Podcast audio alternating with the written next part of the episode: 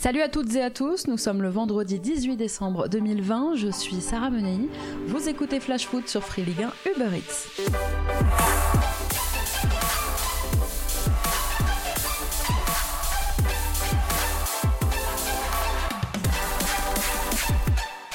Parce qu'il n'y a pas que Lille qui s'inquiète de ses finances, crise du Covid et non-versement des droits télé liés à l'arrêt de Mediapro ont dangereusement plongé plusieurs clubs de Ligue 1 dans le rouge.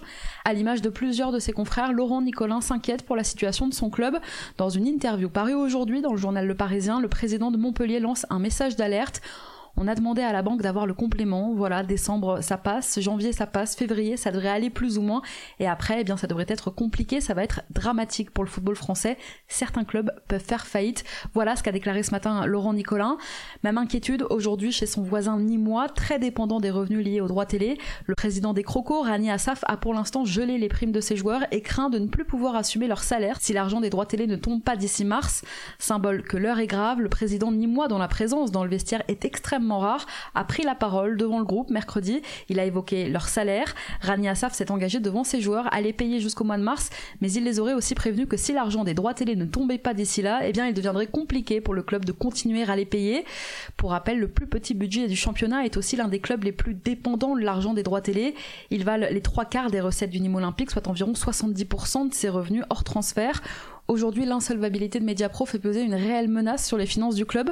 Pour 15 clubs de Ligue 1, l'audiovisuel représente à minima la moitié des bénéfices. Seuls le Paris Saint-Germain, l'Olympique lyonnais et l'Olympique de Marseille sont moins dépendants des revenus droits télé que la moyenne du plateau de la Ligue 1. Pour rappel, le tribunal dira mardi s'il valide l'accord entre la LFP et Mediapro. Si c'est le cas, le diffuseur rendra ses droits et réglera une indemnité de départ de 100 millions d'euros.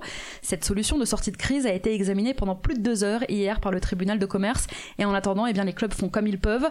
Stade Rennais, par exemple, va lui essayer de trouver de l'argent ailleurs. Le club est en négociations actuellement avec ses assureurs pour être indemnisé suite aux pertes subies depuis le mois de mars.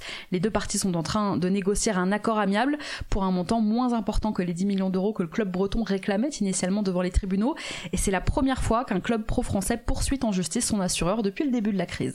En attendant, retour au terrain, je vous dis tout ce qui vous attend lors de cette 16e journée de Ligue 1.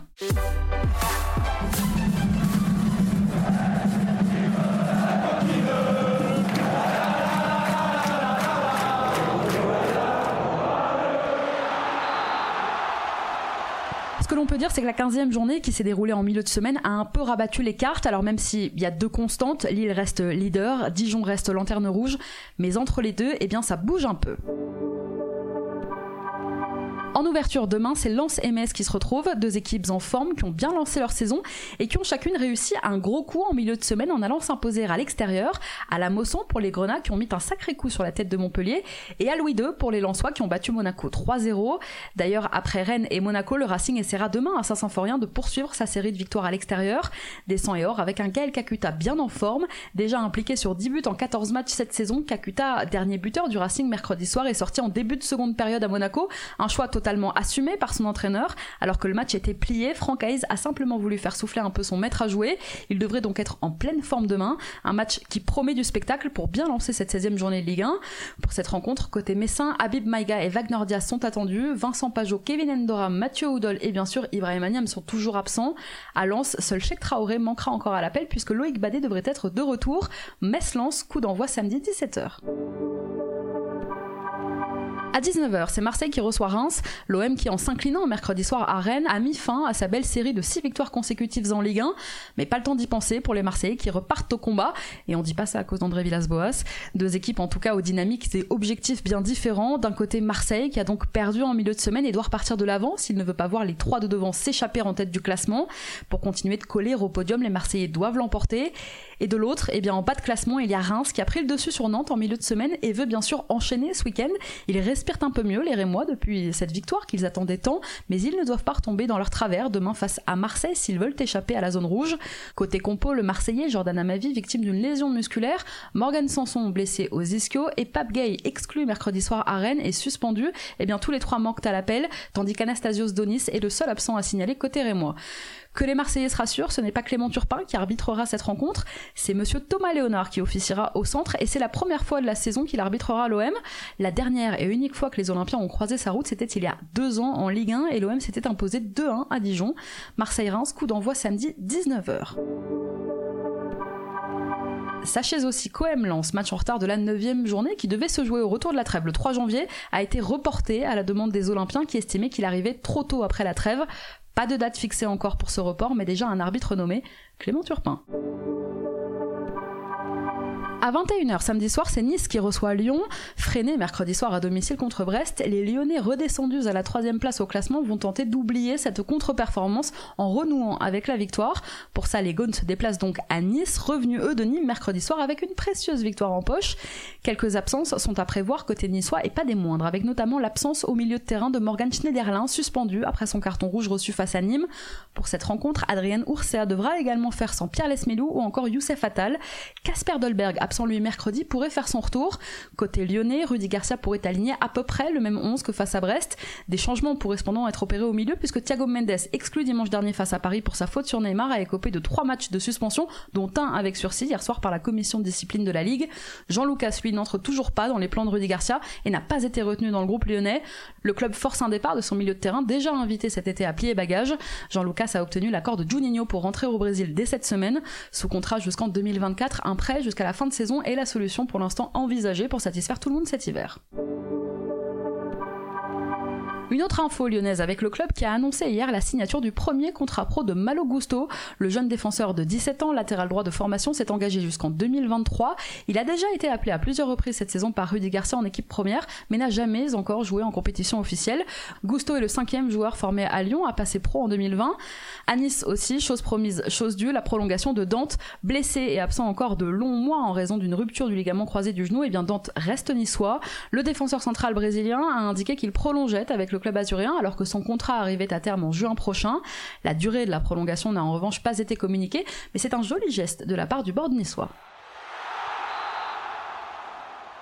Avec le poulet du dimanche midi à 13h, la LFP vous propose Brest-Montpellier. Surpris par Metz à la Mosson mercredi soir, les Montpelliérains auront à cœur de se rattraper pour rester en haut de tableau, alors que l'entraîneur du MHSC, Michel Derzakarian, dispose d'un groupe quasiment au complet pour cette rencontre.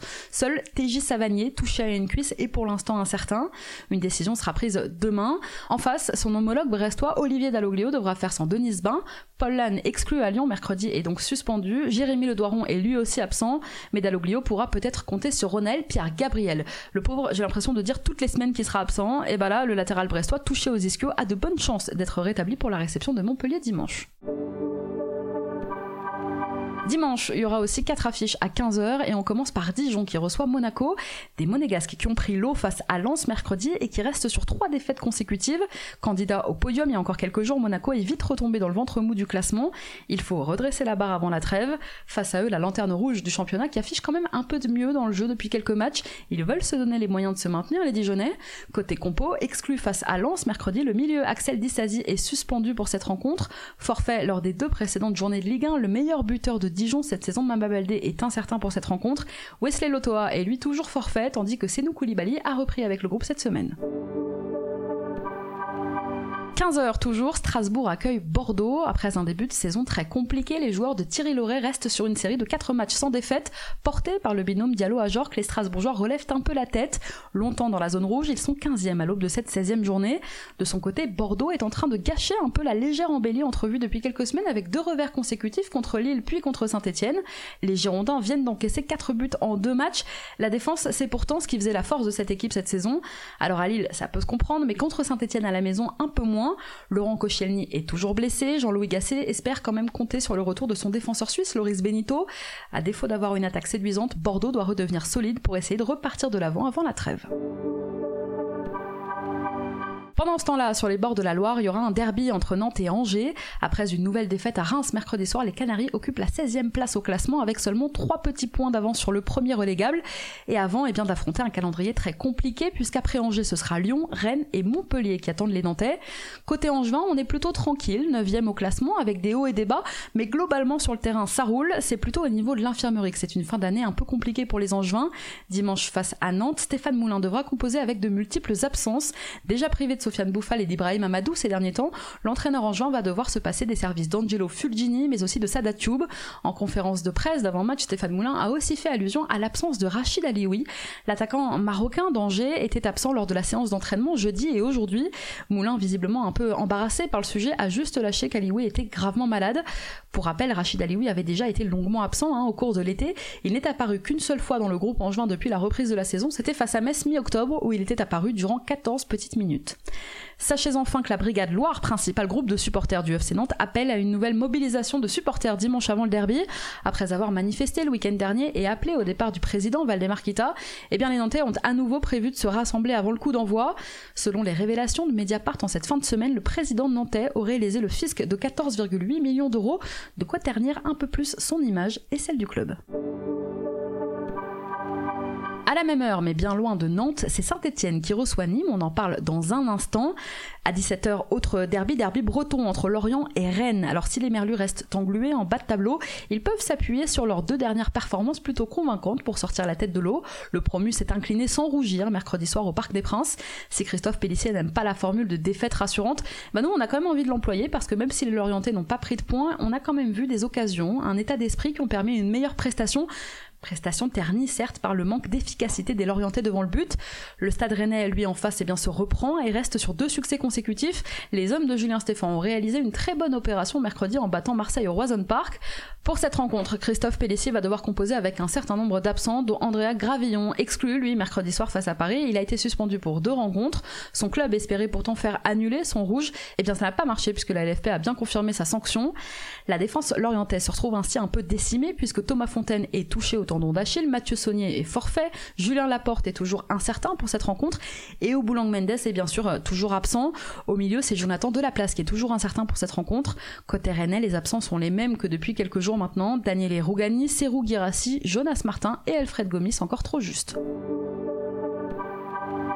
Sachez qu'après la trêve, la reprise se fera au même moment pour tous les clubs bretons en 2021. Brest, Lorient et Rennes reprendront tous le mercredi 6 janvier à 19h selon la programmation de la 18e journée de Ligue 1. En clôture, c'est le choc de cette 16e journée, dimanche 21h. Le leader lillois reçoit son dauphin, le Paris Saint-Germain. Des Parisiens qui ne se sont pas vraiment rassurés mercredi soir face à Lorient. Pendant ce temps-là, je vous en parlais hier, Lille reste imperturbable leader, qui plus est invaincu à Pierre-Mauroy depuis le début de saison.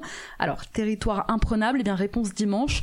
En attendant, au camp des loges, à 48 heures de ce choc, une question est sur toutes les lèvres, quid de Neymar? Jouera ou jouera pas? C'est oui ou bien c'est non? Une semaine après son entorse de la cheville gauche lors de la réception de Lyon, le Brésilien était aux soins toute cette semaine. Et si les nouveaux examens passés mercredi ont été rassurants puisqu'il n'y a pas de lésion, eh bien Neymar n'en est pas moins blessé. Si Thomas Tuchel avait laissé entendre mardi qu'il espérait pouvoir compter sur lui face au LOSC, aucun risque ne devrait être pris quand même. Dommage, no Neymar, no parti. Danilo, sorti lui mercredi à la 11e minute de jeu face à Lorient, souffre d'une lésion musculaire et ne rejouera pas en 2020. Son forfait s'ajoute à ceux de Mauro Icardi, de Pablo Sarabia et d'Abdou Diallo.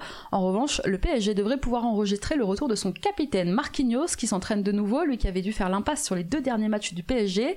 Côté lillois, Timothy Weah, qui a inscrit mercredi son premier but en Ligue 1 face à Dijon, va retrouver dimanche l'ancien club de son papa Georges. Et comme chaque week-end, n'oubliez pas que vous pourrez regarder tous les buts, les plus belles actions et les résumer en quasi direct grâce à votre box free ou sur votre appli gratuite Free Ligue 1 Uber Eats. Une info équipe de France pour terminer. Didier Deschamps a indiqué aujourd'hui dans une interview pour l'équipe qu'il adopterait une nouvelle fois, comme il l'avait fait pour la Coupe du Monde, son principe de réserviste ou de suppléant pour l'Euro. Au mois de mai, c'est donc une liste élargie de plus de 23 joueurs que le sélectionneur annoncera en vue du prochain Euro qui se tiendra normalement entre le 11 juin et le 11 juillet prochain. Allez, on passe à notre déclat du jour. Elle est signée Marc Planus. C'est mon cœur qui parle. Et vous avez un chef d'espoir qui est une grosse bite.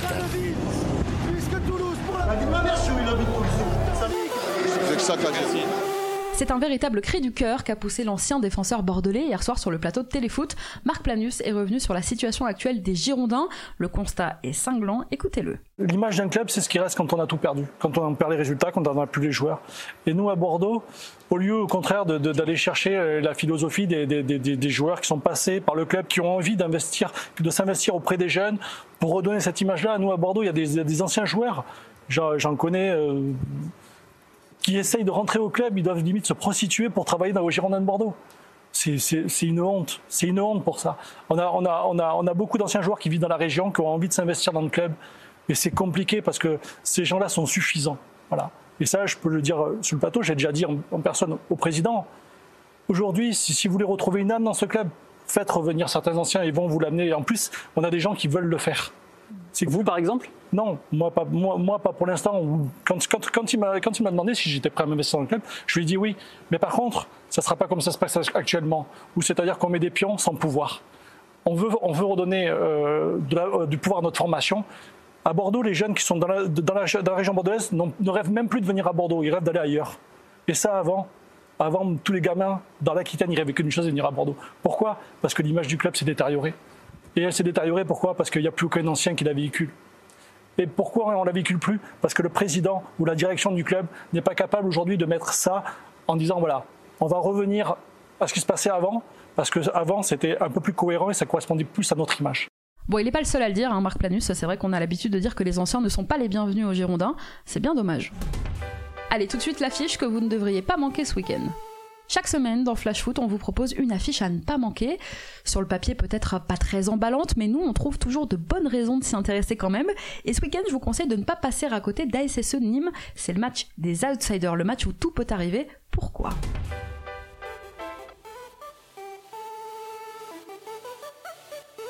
Un peu curieux hein, de vous conseiller un match de Nîmes en ce moment.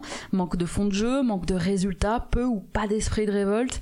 Mercredi soir, Nîmes est tombé pour la huitième fois en neuf matchs et on se dit bah, que ça peut pas durer éternellement. En plus, je vous le disais, leur président qui se montre très rarement est descendu dans le vestiaire mercredi soir. Un coup de pression salvateur peut-être. Parce que les Nîmois se déplaceront dimanche dans le forêt où ils n'ont plus gagné en Ligue 1 depuis 49 ans.